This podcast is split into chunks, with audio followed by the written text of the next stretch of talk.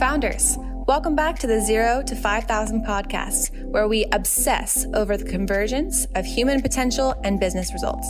Today, our hosts Drew McClure and Jordan Mitchell have another insightful conversation for you. So let's jump right in.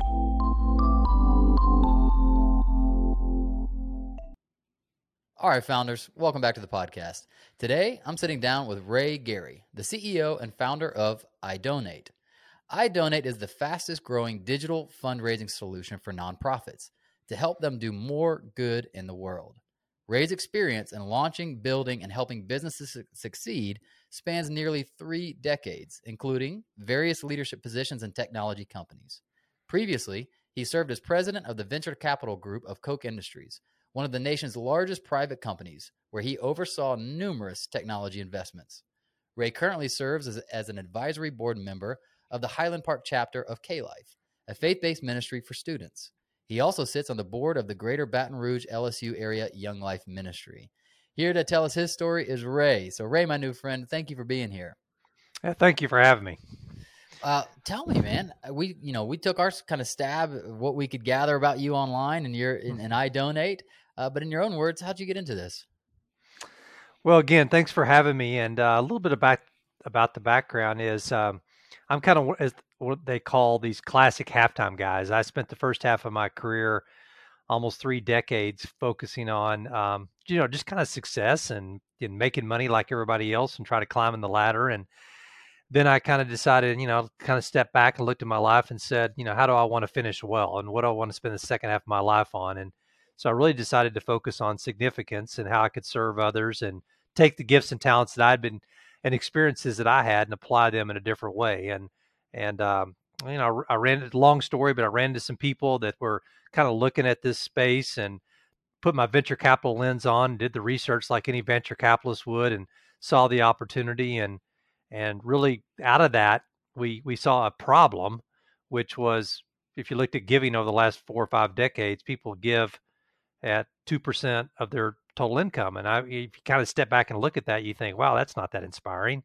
And, you know, could we do something about that? And out of that became the mission really first of could we take advanced technology and amplify good? Mm. And that became our mission. And, uh, you know, there's a lot of good that's being done, $470 billion worth it every year in our industry. But how could we come alongside these great world changers and amplify their good? Wow. You know, I had a um, almost the opposite story, but not in meaning, but just in terms of which came first. Uh, mm-hmm. We mentioned in your in your uh, in your opening intro, you know, about your involvement with Young Life. I start. I was a Young Life leader all through college at Clemson University. Uh, wow. I was in ministry for all of my twenties and helping build a large church in Atlanta. Loved it. Uh, still love it. Uh, but I had a similar like halftime, like right when I was 30, like I think mm. there's more. I, I, assumed I'd always be in this, but I think I want to kind of get into the greater business world and make an impact there and uh, even uh, make a decent dollar for the first time in my adult life, you know? And so uh, it's fun seeing kind of the different starting points. Uh, but still, you know, where we decided as a company is we wanted to find the intersection of impact and income where yeah. we were paid a fair wage, but it was based on the impact we were making uh, it's still a deep value for me, and it sounds like one for you. But you stepped into a place that I imagine at first might feel a little daunting, right? Where it's a huge world. It's a world where um, you know there's, like you said, maybe a lot of inefficiencies or opportunity, but I imagine some of that was daunting to figure out where to start. Is is that true? No, no, that that's exactly right. It's uh, you know, I I had some really strong experience, and I, I was really blessed and fortunate to work with some great leaders and entrepreneurs, including even Charles Koch, who I got to work very closely with. Amazing. And so when you take that kind of mindset and framework of you know kind of looking at the world through a set through a thesis and developing a set of experiments off that, and then you kind of come to the nonprofit world, and nothing against the nonprofit world, but you know they they sort of lag the for-profit world. I my point of view was probably seven to ten years yeah. And, and and and you know, it's unfortunate they don't have the resources or the or the you know talented guys like you always there are not always available. And, and and it's not so much just the money it's just the focus there's such a sense of urgency on changing the world and doing their mission and focusing mm. on their programs that sometimes the infrastructure and some of the things they need to focus on fall behind. Sure. And and then on top of that, you have this sort of institutional inertia from from people that monitor this industry of saying, no, you're not going to get a grant unless your ratios are a certain way. well, those ratios are actually the opposite of what a good business does. And, and, and, so, uh, and so unfortunately they've kind of got a little of that backwards and that's really, you know, put handcuffs on them. Yeah.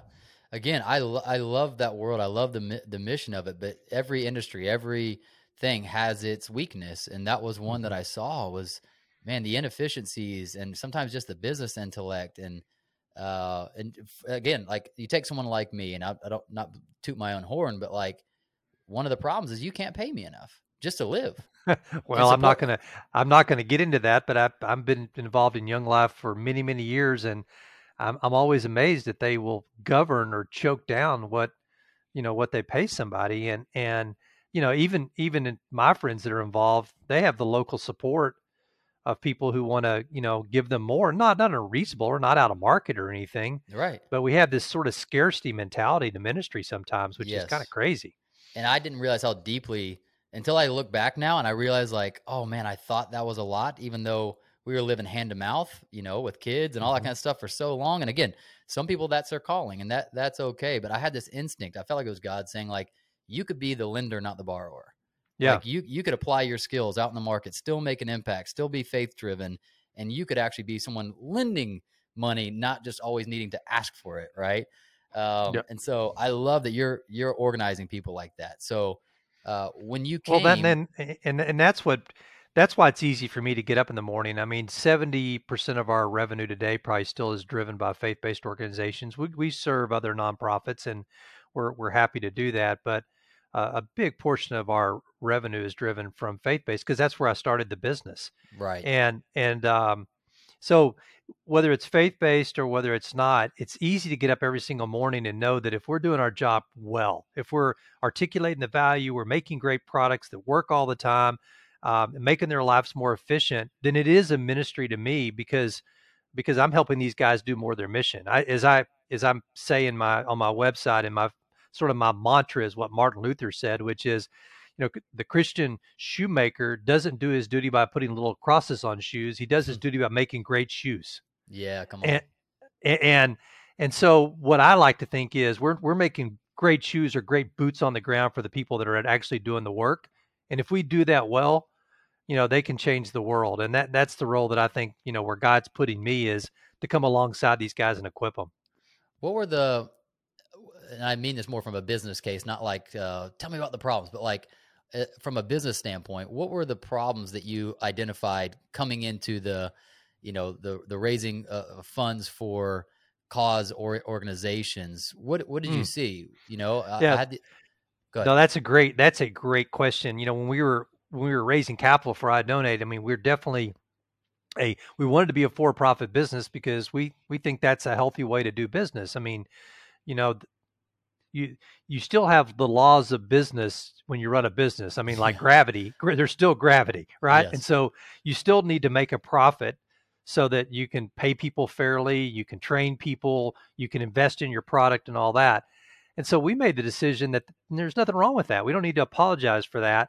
But Good. when you do talk to investors, some that have a, you know an impact minded mindset or you know kingdom minded mindset or whatever it may be, they kind of view their wallet as two sides. Well, are you asking for a, a grant or are you asking for an investment? Yeah. And yeah. and and you and you have to reconcile that pretty quickly that no, you know, we're doing this to make an impact, but we're also doing this to give you a return on your investment. Yes. And that, and that's okay. And some some people that are in my space in impact investing or whatever you want to call it sort of struggle with that and go back and forth.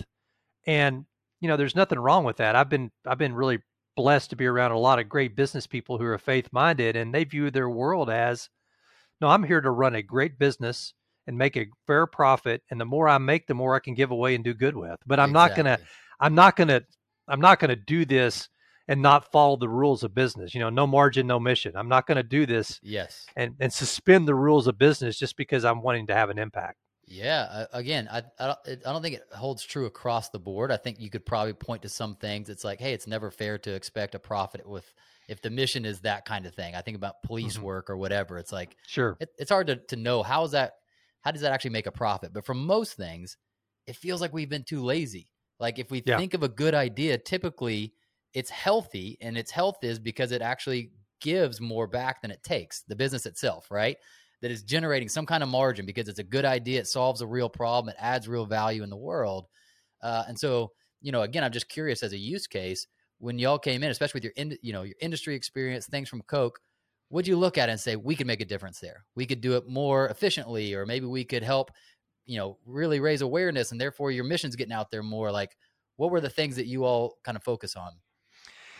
Yeah, I mean, this would be a long conversation. I'm just kind of highlight one or two, but I mean, there were the obvious things you'd think about when um, um, you saw people in this industry chasing shiny objects, and and and and I understand why, and um, it's not a criticism, but their job is so hard, and you know they've they wanted they're so mission minded, they want to do a good job on programs, but yet they still have to raise money, mm. and it's just hard. It's it's it's a hard thing to do. And so when a shiny object would come along, um, they would want to grab hold of it, and they would they would implement it. I'm speaking about tech, for example, and then all of a sudden they'd wake up three or four years later and they'd have a Frankenstein system in their back office. You know, they'd have multiple silos of data, multiple merchant accounts for reconciling credit card processing, multiple platforms to train on, multiple points of integration, and you know they created this sort of monster, if you will. And so, you know, that's why we took the platform approach and said, hey, let's kind of take a little bit of a,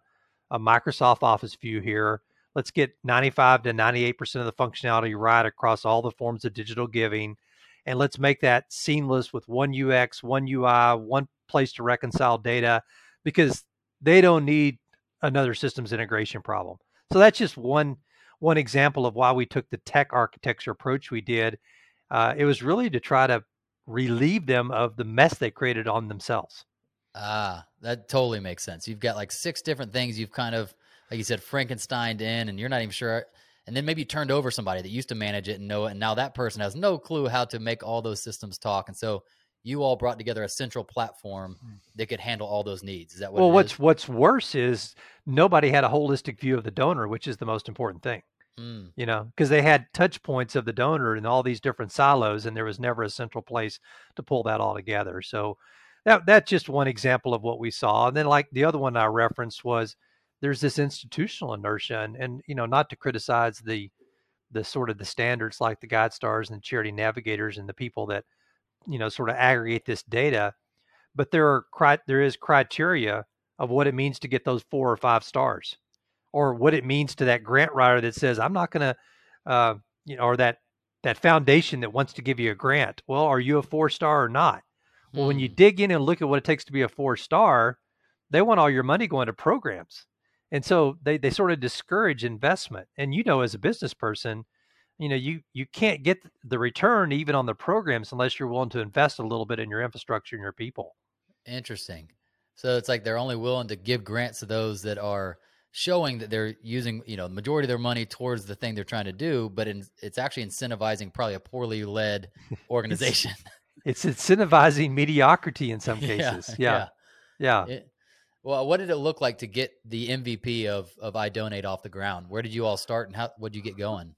Yeah we we started um you know this is you one of the things i think you touched on uh, when we are talking about this from a prep standpoint is you know what did you do well and what did you not do well? And i think you know we all all of us founders get bit with this lesson because of our dna is you know you want to you have a big vision and you want to bite off too much of it. And um, you know from a practical standpoint just because of you know raising capital and all that there was only so much we could take but we probably bit off more than we could chew and we didn't we didn't follow some of those good lessons that mr koch taught us about sort of staging in your growth you know, you know, develop a thesis, stage it in, get the flywheel going, next stage, next stage, next stage. So uh, we had a big vision, we had big eyes, and we bit off probably a little more than we could chew in the early days, and kind of had to catch up to that. Talk to me a little bit about that. I'm always fascinated, you know, learning what you might have learned from greats like him. what do you mean by staging in your growth? I think I understand intuitively, but I'd love to hear more about it. Well, I mean, he he was, um, you know, he was an MIT trained guy, probably one of the best entrepreneurs in the world, as far as I'm concerned. And his point of view was, you know, you you always have a thesis about something you're doing, and then you set up experiments, and you either prove prove the thesis or not. So, in the case of Koch Industries, there may be three or four hundred experiments going on at any time, and if they don't prove, he cancels the funding. If they do prove, you fund them like mad. Mm. And so that was the application he always used to teach us about investing as well is you know what are we trying to prove with this amount of money? And did we prove that or not? And sometimes you know people take money and they go well we want to go prove 20 things or we want to go do 20 things. And that's not how you get a flywheel going. As you know the flywheel concept is a one little crank at a time and then it starts spinning hard. Yeah. And it's just as founders particularly those that sort of are steeped in vision and strategy it's sort of hard for us to discipline ourselves to sort of frame things in bite sizes because we don't we're always wanting to get to point four instead of letting one develop at you know one two three four. Absolutely. It's like you can see in your mind what you think is the uh-huh. grand vision. And so yeah. let's go. Let's go do the grand vision. As, I, as I always say you know i always tell people i always push back on them i say just because you can put that in powerpoint doesn't mean you can execute it. You know there yes. and, and nor does it mean you have the talent to execute it sometimes and also, or, I've just found that my grand vision is lacking data. And so yeah. that vision may change when I realize I assumed something that wasn't correct. And you don't know that until you start pursuing it piece by piece, right? Well, that brings up another great point. I mean, this is one of the probably one of the most significant. I learned so much from a guy like Charles, but one of the most significant things I learned from Charles and working at Koch Industries is, you know, they had a framework and it was called, you know, MBM market based management and you always started with vision and then you went and got talent and then there was an order you went through you know incentives and property rights and and all those kinds of things. But one of the things charles used to always talk about a lot is it's okay for the vision to change. You know when you're starting a business as a founder like to point to reinforce your point you're going to learn something you didn't know. Yeah. you know we, we, we learned so much that we were wrong about. That's but that's okay but when your vision or even maybe your strategy changes a little bit, where businesses fail, and this is something you should always talk about it, you don't change your talent alongside that. In other words, mm. you say, well, all those guys that I still got, they're really good. They're A players. We're just going to go now in this direction. Well, maybe they've never sold enterprise software before, you know, and, and, and you have to make those really hard, painful decisions that the talent you have may not be the talent for the new vision. Interesting. It doesn't mean that they're bad folks. It doesn't mean yeah. they're not talented. It's just that those guys play, you know, cricket, not baseball. Mm. And and and so businesses fail a lot because they're not willing to make those hard changes. Yeah, I mean they're emotional at that point. It's it's they, absolutely it's not just the strategy; it's the emotion of I I kind of pitched you on this and got you to buy in and spend time doing this, and I just imagine that would be one of the hardest parts, right? Yeah, no doubt uh, pivots are always interesting to me, right? Like this idea of you know, whether lean startup or you know flywheel, as we're talking about, like you got an idea, you mm-hmm. got a thesis, how quickly can you prove it, learn from it, update the model, keep going.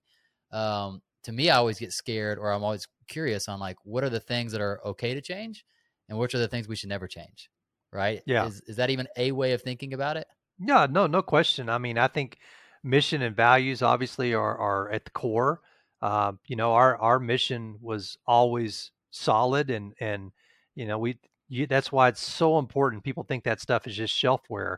Mm. It's so important to really understand, you know, your your Simon stuff. Understand sort of why you started the business and the whole purpose for it even existing.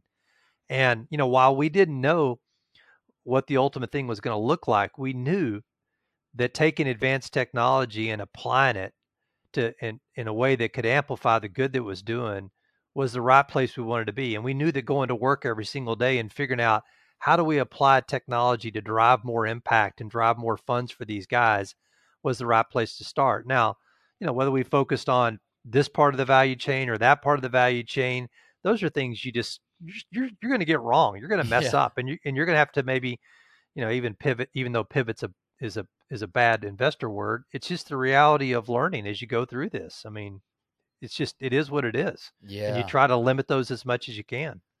Yeah, it seems like to me that the how and the where should be very much held loosely. Like how Mm-hmm. we're going to solve the problem, I don't know. Like we got to hold that loosely based on what we're going to find out from customers and as we're trying to implement things and the where. Like like you said, where in the value chain are we best positioned to help?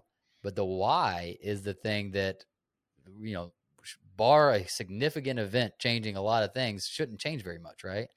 Well, and you know, and you know, one of Steve Jobs' famous quotes is, you know, we don't do market surveys, we invent markets for products.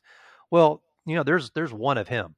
There, you know, Right, there- not, right. not not not everybody is like him, and sometimes we think that you know we know better, but when when you go out and listen and eh, you you know this, this is a simple lesson that nobody does well.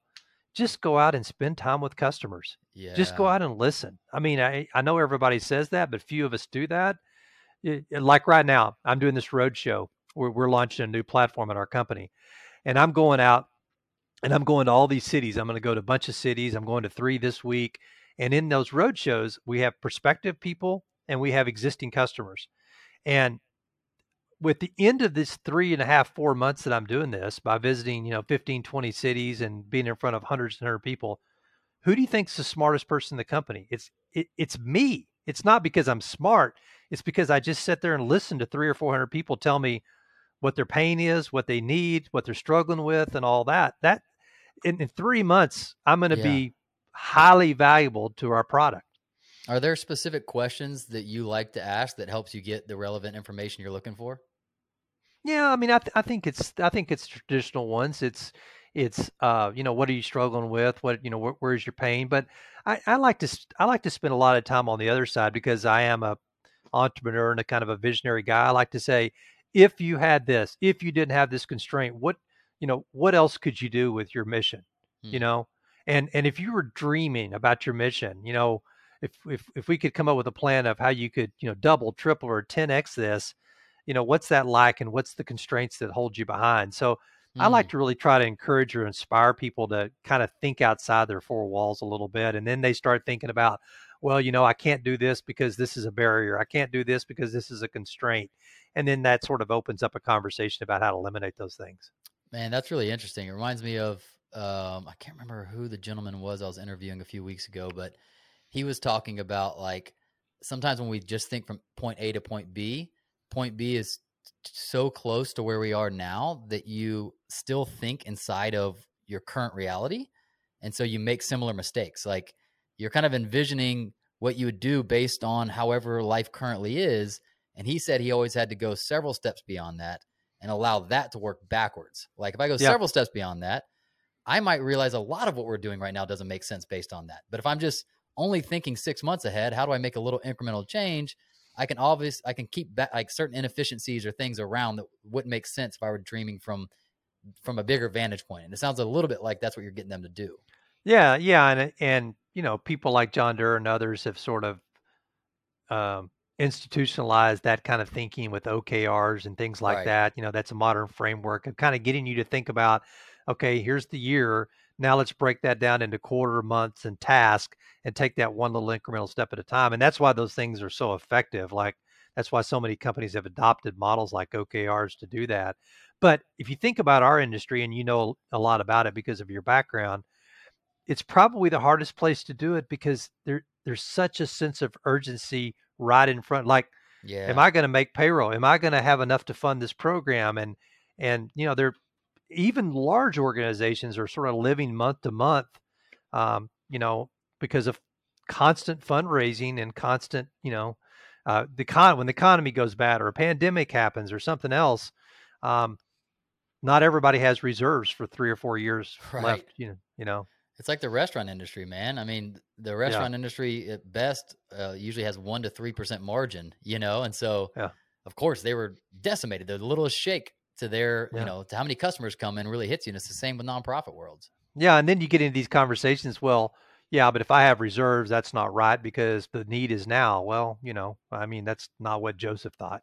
Right. So, you Yeah. know, so you get into all those conversations about, you know, plan for the future versus the, you know, sense of urgency for today, and and so they get themselves in these cycles. You're right. Yeah, I'd love to just talk about that from a founder standpoint, you know, person to person, as we have founders Mm-hmm. listening to this. I feel the urgency, you know, at any point. Like the there's the wisdom of the urgency, right? Like to mm-hmm. not ignore what's urgent, but there's also the misleading instincts that sometimes comes from the pressure of the investors or the pressure of feeling like you just needed to arrive yesterday versus playing the long game. How do you balance that those kind of dueling energies, if you will? Well, it's it's again, it's an excellent question. Um, um, I like you. I every morning I, I, say I wake up and I feel like I'm 30 days behind. Yeah. Every morning I feel like I'm 30 days behind, and um, you know that's just kind of how we're wired. Is is is that sense of urgency and probably probably some of the largest mistakes I've ever been I've ever made, and I've got counseled on from people much wiser than me. Is you're not giving things time to bake. Mm. You know, sometimes you have to give things a little more time to bake than you think you should. And it kind of goes against us. Like, hey, I had this idea. Okay, I'm not seeing results. All right, let's let's go the other way. Yeah. And and so you have to you have to have a, a little bit of patience and insight to sometimes see. Um, it, it's kind of like coaches in sports is when they put a process or system in place. Yeah. You know, it may not be working on the first two or three series of a game, but if you trust the process, they're always saying, trust the process, trust the process, you know, it'll kind of work itself out. And so I think we have to caution ourselves as sort of type A high energy founders sometimes to let things bake a little bit more. I, I, man, I 100% agree. I have a big sports background. I just remember, especially if you bring a new coach in who's bringing an entirely new system, it might be the entire year that doesn't go the way you want.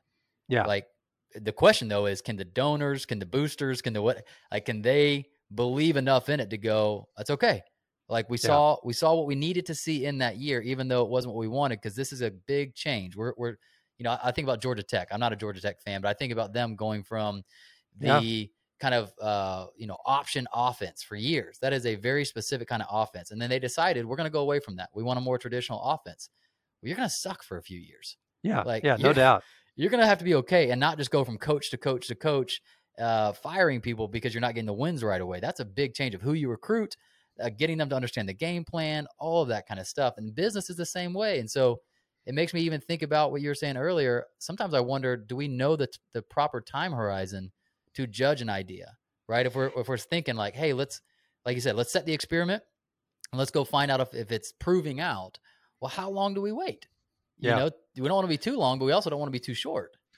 Yeah. And this gets into a, a long conversation we don't have time for today. But I mean, I think all of us are guilty of not managing expectations of with investors the right way. I mean, we're so we're so optimistic and we're we're so visionary sometimes as founders where you know we we believe we could move mountains in in a short period of time when sometimes it takes longer and we set expectations and we've lost the battle before we even get started. Yeah. And so I think, you know, the, we understand that, right? We need to have the kind of projections to make sure we get the capital we need, but I think we can all do a better job of sort of managing those expectations a little bit better because um, that sometimes not every business is a is a unicorn, and that's okay. There are yeah. great businesses, and they, they, they don't have to be unicorns to be great businesses. Yeah, it's funny that unicorns used to be inherently thought of as rare, and now we think of them as the expectation. You know, yeah, it's like yeah. it's inherent in the name unicorn. Like they're not. Yeah, yeah. you're not, not going to see them often, but we went through a time where you know maybe you had 10 unicorns in a year in, in the tech industry and um, now people are feeling that pressure of like if we're not getting 100x return it's a failed business i'm like there's still room for just profitable good growing yeah. good growth businesses out there right yeah and that that that was that was something that was really special about mr koch is you know even in the late 90s and early 2000s when things were absolutely insane you know, he had the wisdom to kind of step back and say, yeah, this is this is all interesting what people are paying for these companies and all these companies are going public and and making people, you know, a crazy amount of money, but the laws of business still apply. And at some yeah. point in time, people are going to get back to they need to make a profit because if you're not creating value, you know, then uh, you you make profits by creating value that somebody's willing to pay for. Right and and we'll we'll eventually get there and we'll meet you at the bottom of the drain. We'll eventually get there but it's all going to go back to that and i think we you know we just you can't we're seeing that now? Yeah no question. We're seeing a reset. There's no question yeah. and and the crazy amount of valuations that were coming out of out of the pandemic in 2020 was just wild. Yeah, I mean, there's there's still a flight to quality, and there's still great valuations out there for for great businesses, but for everyone else, I think we're definitely going to see a reset, and I think profitability is going to be in vogue again. Yeah, yeah, just the fundamentals. You know, yeah. like is this company able to make more than it spends? Right, right, right. Simple right. stuff like that. How much does it cost for you to acquire a customer? How efficient right. are you at doing that? Right, and, and you know, and if you if you can't uh, if you can't make a profit, then obviously what you have is probably not of value unless there's an execution problem.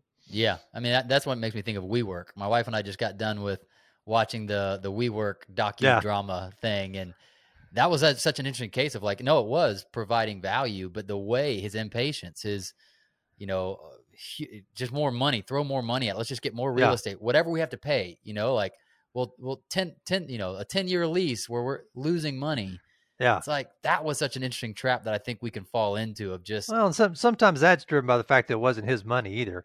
Right. But you know, yeah. it's it's it's easy to spend somebody else's money, particularly when it's cheap, you know, and yeah. particularly when valuations are where they are, it makes people irrational. Yeah, absolutely. You know, it's funny when we're talking about like learning um learning patience and even like where where are you at? Like I, I've noticed for me, this is not a perfect science but just in self-reflecting i'm learning already i'm 38 37 years old. Mm-hmm. i'm learning that my natural is i expect things to be somewhere uh, and i'm usually uh, it usually takes twice as long and costs twice as much. Mm-hmm. and that's that's not like a general that's just like me like someone else might be 10 times or they might be dead on the money. Where i'm at as i'm saying like, if i look at the data of my life it's typically been about twice as long. If i thought it was a year it was yeah. two years. Yeah. If i thought it was two years it was four years and it usually costs about twice as much as I thought. And I'm just trying to update, like yeah. update my instincts, if that makes sense. No, it makes a lot of sense, and that that raises another another one of these lessons. Uh, you know, I said there was two things that I learned from from Charles Koch and, and Koch Industries that or were seared into my my brain. One, you know, was what we talked about with experiments, and you know they were really big on value systems there. And the value system that the value that he used to talk about so much, you were talking about that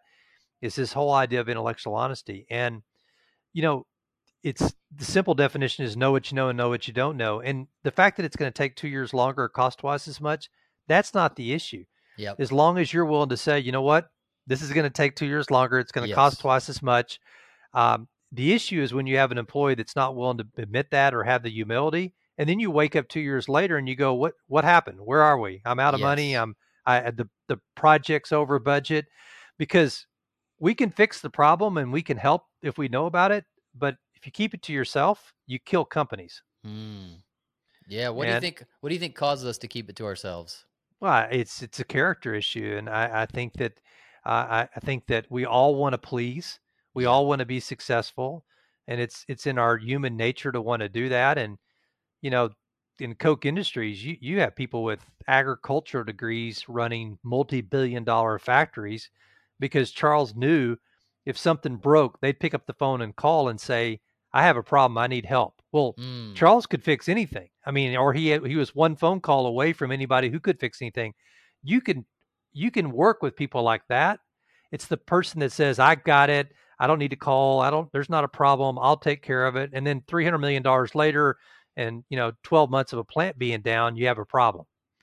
Man. And and, and so this intellectual honesty and you see it you see it in every business we struggle with it at iDonate too it's you know like when we're developing technology or something you know people don't want to raise their hand then then the product comes in six weeks eight weeks three months late everybody's mad everybody's upset everybody's looking yeah. for somebody to blame and you know all you need to do is just raise your hand and say you know i've ran into a problem i've lost my two of my key developers or you know or we just we didn't estimate this properly it's going to okay well let's manage around that. Let's let's do this let's do that let's do this. We're, we're okay.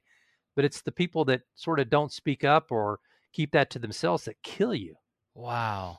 Man so i had this founder on who's originally from i think it was norway and he's now out of new york because he realized you know he, he had one business be successful in norway and then realized if he was actually in a real market he could create something that much bigger and so he moved his operations in norway. But he's got two te- you know he's got teams that are still kind of in Scandinavia, and he's got teams that are here in America. And so I was asking him, where do you see differences? Like, where does culture even just Mhm. come in and how you do work, how you communicate, whatever. And that's this point right here is what he talked about. He said, if I call the Scandinavian team and I ask for an update and I say any issues that we need to solve, whatever, everyone's raising their hands. You know, hey, here's what we got Hmm. going on. Help me solve this. Here's what we got going on. He said, if I call the team in America and I say, how's it going? Everyone says good. Yeah. And it's not till later when it's almost too late that someone finally tells him what the issue was. And he's like, why didn't you tell me this three months ago? We Yeah. could have got ahead of this. We could have helped you solve it. And so it was just interesting discussing that. I think it's more of a Western or at least American That's culture phenomenon. I that didn't know that. something's going on that Yeah. keeps us, us from feeling the permission or whatever to say help. You know, I might uh, we need some help in this department. You know that Yeah. kind of thing. And so that, I'm just curious what that might be. You know, Yeah, that that's that's interesting. I didn't know that. But yeah, it's a it's it's not only a project killer, it's a company killer. Hmm. Talk about that. Why why do you say that? Why is it more than just a project killer? Well, I mean, it could take companies down if you have a if you have a bunch of people that that sort of operate like that. I mean, you can you can run out of capital before you you know you finish your MVP or Mm. before you finish your next release. So, um, you know, we think about it oftentimes with projects, but it can be more serious than that. And uh, you know, sometimes legal or compliance issues come up, and people are not willing to say, "Hey, there may be an issue here, boss," and or and all of a sudden, you know, you're you know you're you're disbarred or you're cut out from a market or you've got serious legal or or or HR issues or whatever the case may be. So Yeah. yeah, it's just um, you know, and it's interesting that in in in my in companies that I've been involved in, I always talk about this constantly and I reinforce it and I say over and over again, it's okay to be like those folks in Scandinavia and raise your hand, but it doesn't matter how much I talk about it, people still struggle with it. I know. That's what I'm saying. It's almost it's got to be, and it's not unfixable. I think with time and committed commit communication and that kind of thing, we could build small teams and slowly it permeate a culture. But it's Mhm. going against some kind of cultural grain. Yeah. And I think part of it is the blessing and a curse of having an entrepreneurial country. Yeah. Where that's why we're advanced in many ways, is because we have people that believe they can do it and mm. pull themselves up by their bootstraps. Yeah. But at the same time, it can create, you know, heroic individualism Yeah. where you think you're weak for asking for help or that you're, you know, you're going to be invulnerable, vulnerable to lose your job if you're the only one in the meeting that's saying, Hey, sales team needs some help over here. And we've got to figure out how to, to lessen that some, you know? Yeah. I agree. I agree. I mean, even even with like, it, I get to work with ex, you know executives and leaders all the time, and mi- much of the time we're talking about burnout. We're talking Mm. about like just over the long haul. How do you have high performance without overwhelm, stress killing you? And Mhm. the reason I use heroic individualism is it comes from oh, I can't find the book. Steve Magness, I believe, wrote this book, Hmm. and he was ta- that was his term. Uh, working with athletes and working with executives was this what he calls heroic individualism, and he said it's a constant game of one-upmanship, and it's Hmm. not just against others; it's even against yourself, where nothing's ever good enough. Mhm. Yesterday's win is gone. Tomorrow, what you know, what have you done Mhm. for me lately? and Mhm. it creates this never satisfied, never fulfilled, can never relax feeling. And it hit me like a ton of bricks. And I know it's Yeah. resonated with a lot of my clients. Do you see that as well? How do you Oh, how do you no combat question. that that kind of feeling? Never enough, never satisfied, never fulfilled. No, there's no question. I mean, I, I'm not good at it because I, I struggle with that in my own life. Um, you, you, you know, you, the old adage, you, you've got to celebrate the little things along the way, and you just have to force yourself to do that. And I think that helps. That Mm, certainly helps with the team. Is, uh, you know, because like all entrepreneurs, we say, well, this is where I want to be, and we're not there yet. And so it's like, well, we're, we failed. I mean, we're because we're not at where we want to be. And so we sort we sort of live in this cycle every single day of waking up and going, I'm behind, I'm behind, I'm behind. And um, you know, there's a lot that in that. It does. It wears you out, and and then you're, you know, as you don't have vacations. What are- what are you doing on vacations? You're on email. You're Yep. on the phone. You know, Yep. and then it you, then you bring it into the house, and then it affects your family, and and it is just. I think this is where the Europeans have us beat a little bit. I mean, I think they've sort of got that. You know, maybe they're not as productive uh, as us at some things, but Yeah. they certainly have that balance down a little better. And you know, the idea of taking a full month off. I, I mean, I think there's some wisdom to that. Uh, Absolutely. I, yeah. I, even the, the idea of a siesta. I remember the Yeah. first time going somewhere and everybody kind of shut down mid afternoon when it was hot and we're just kind of relaxing or taking naps. I was like, what are y'all doing? I mean, I want to do it, but this is so strange. And again, when I went when I went to I did one project when I was at EDS and I used to work all over the world with them and I got assigned to work with a big multinational oil company in Portugal and of course you know there's a difference between southern Europe and northern Europe and southern sure. it was in southern Europe. And I remember when I showed up there I was the guy that's supposed to be driving the project home. When I showed up um, you know I showed up the office well nobody came in until about 10 30 or 11 and then when they came, I said, "Well, let's go to lunch." You know, no, no, no, no, no. You don't understand. We don't go to lunch till three. I go three. so they'd go, they'd go to lunch at three. They'd have a glass of wine or something with their lunch or whatever. They'd sit around. They'd come back in the office for a few hours until you know they'd they'd stay around till seven or eight. Then they'd go out and have dinner and dance till like ten or eleven or twelve every night. Yes. Then they'd come back in the office the next day about ten or eleven, and you know, and I was sitting there going, no, I mean, be here at 8, 8, 8 a.m. and let's go and let's go. And you know, no, that's not how we do things around here.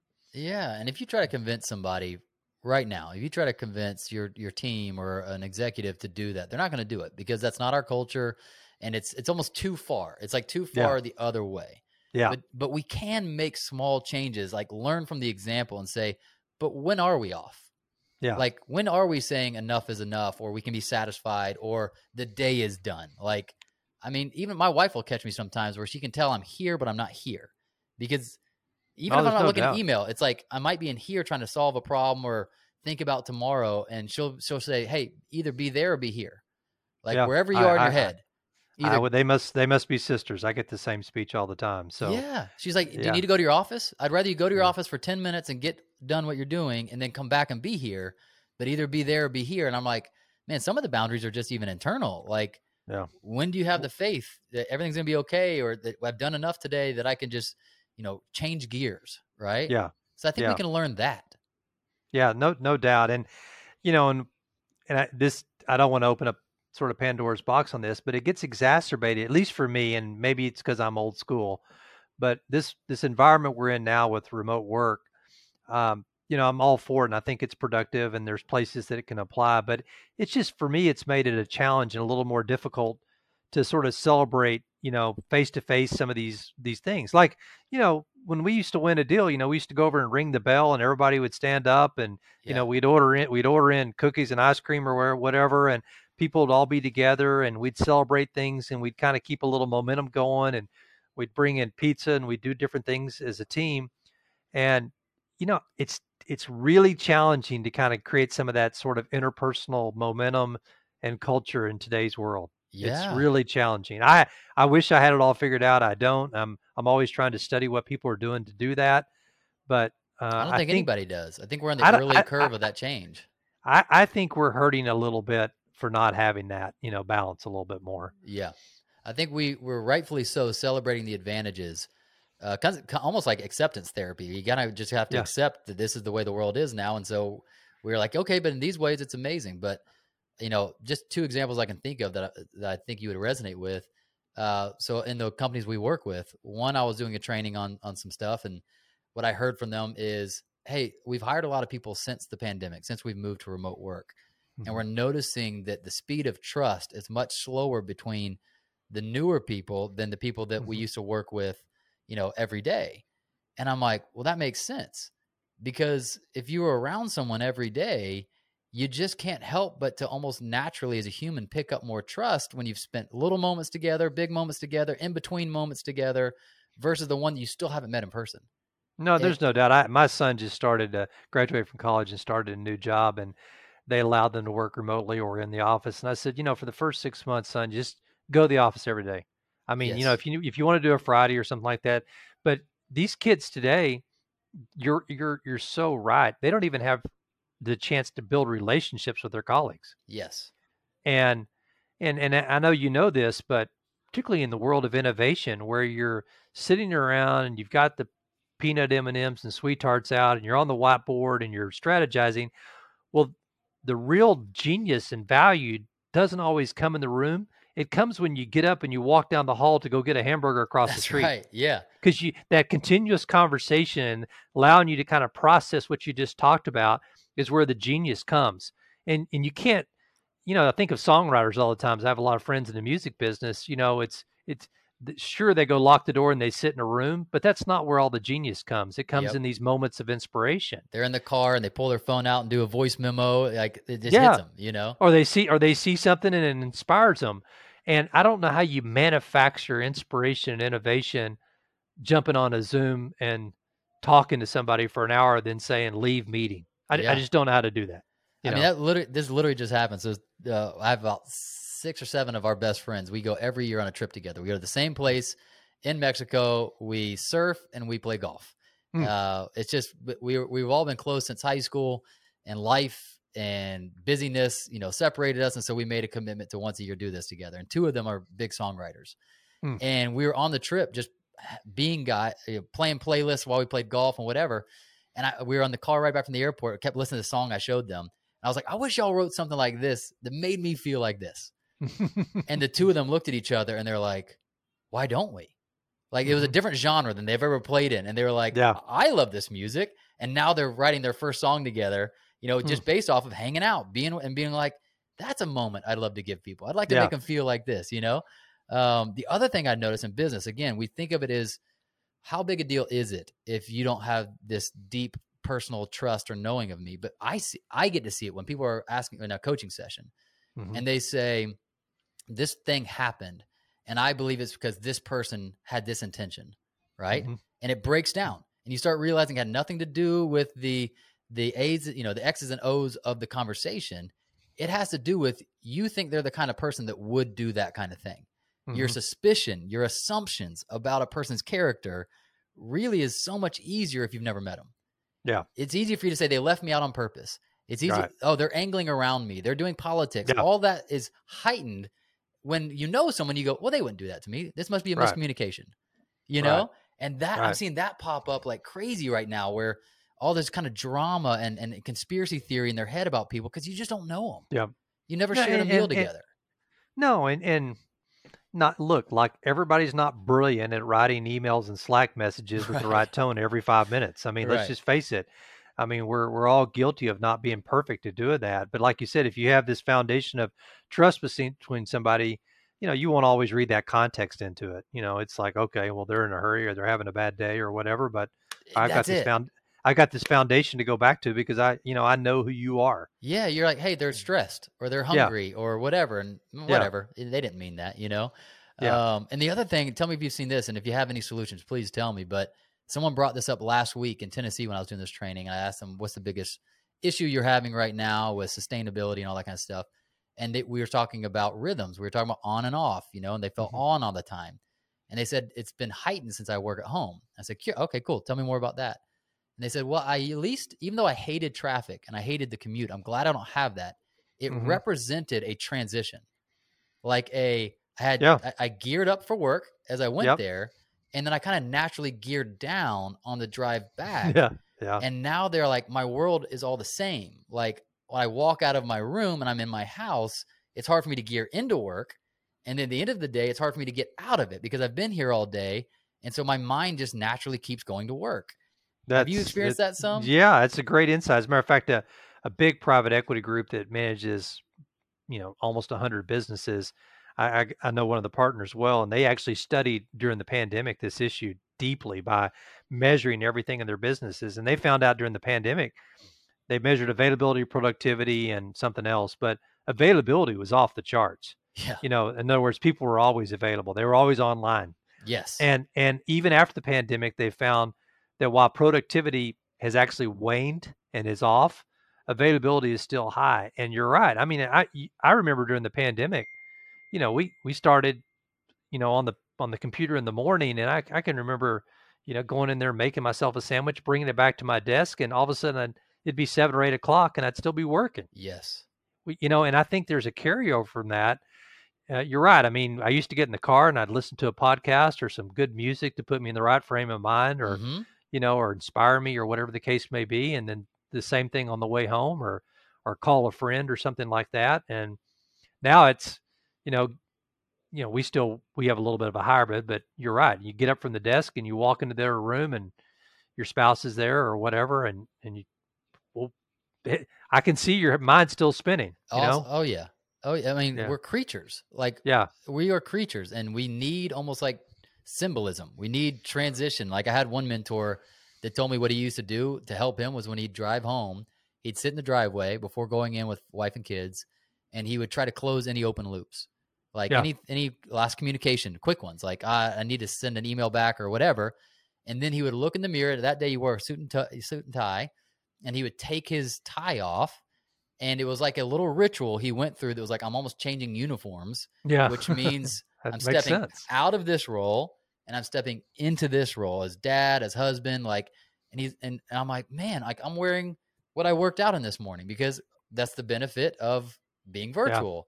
Yeah. But I don't have that symbolism of I was in this role and now I'm symbolizing I'm in I'm in this role, you know? And so I think any way we can experiment with that is going to be helpful moving forward. I think that's right. I, I went to an event uh, with Disney. Um, I was at a conference, and this was kind of the tail end of the pandemic or the big part of it. And they used to say to their employees, "Look, if you're gonna if you're gonna be online or you're gonna be remote, you're gonna dress the same way you do when you come to work, and you're even gonna have your name tag on." And you know, they sort of had that discipline that, yeah. hey, this is this is your work uniform. This is what you're gonna wear if you're gonna be on Zoom. I think that's helpful. Like I'm Yeah. all for. I mean, again, I'm as creative a person as possible. I'm all for creative expression. I also like the simplicity when I played sports about having a uniform. Yeah. There was some part of me that was like, I'm now in this mode. I'm in athlete mode. I'm in whatever. Uh, versus my school clothes. I'm here to learn. I'm here to whatever. And so even that, I've I've like reduced my outfits to just a few. To, Yeah. to, to be like this is kind of what symbolizes work to me, and this is what symbolizes Yep. play to me, and you know that we, kind we, of thing. we, we we become a hoodie jogger world. That's for sure. That's right. Again, I'm all for progress. I think this Right. we're just having the real conversation of what we need to address if we're going to keep going this direction. It's going to take years, I think, of us having these kind Yeah. of conversations to figure out what the new world looks like and what mixture of home and at office and how do we, you know, negate the downside as best we can and all that kind of stuff. Yeah, I, I, you know, it's it's again a conversation for another day. But I think there's some. I've thought a lot about some different interesting models to where maybe we don't have the big office of 50 or 60 or 100 people in the same office. Maybe maybe we have clusters scattered around sort of a metro area where groups can come in and you know and meet and have all the high technology to do high performing meetings and things like that. But yeah. you know, the, the day of the hundred person office may be over, but I still think sort of having clusters and different kind of workspace where you get teams in and and at least you can develop relationships on a maybe a, a, a more uh, smaller functional level would be helpful. But somebody's going to figure somebody's going to figure all that out. I think you're onto something. Uh, My, my brother-in-law works at Chick-fil-A corporate Mhm. and they've been doing something similar. I don't know if they started after the pandemic, before it, but you know, if you work for corporate, you'd always go to the main headquarters, which is massive. You know, almost like Mhm. Google, Google kind of thing, massive headquarters. But you know, it's a far drive for him. It's a it's a lot of traffic, whatever. And a lot of his team felt the same way. At some point, they created one more in Atlanta near him, and it's a smaller office. It's kind of an offsite thing, but his whole tech team they either work from home or they meet there and it's got set up for all the same kind of capabilities for meeting rooms and whatever but it's only meant to house like you said less than 100 people you know Yeah, I think that I think there's something to that because you could you can geo map your entire team in a metro area and find out okay I need three clusters and and you know with the WeWorks Mm. the world and things like that you can do that but I need three three or four clusters and then it, they get in the discipline of okay two or three days a week I'm going to get up I'm going to put my uniform on I'm going to lace up my cleats and I'm going to go into the office I'm going to have all the tech there yep. um, and you know, and then maybe the headquarters becomes a real small office just to have a nice customer event or something like that. But i think i um, think you're onto something i think that's definitely i would i would prefer that future you still got the option hey it makes sense for us to take mondays and fridays at home but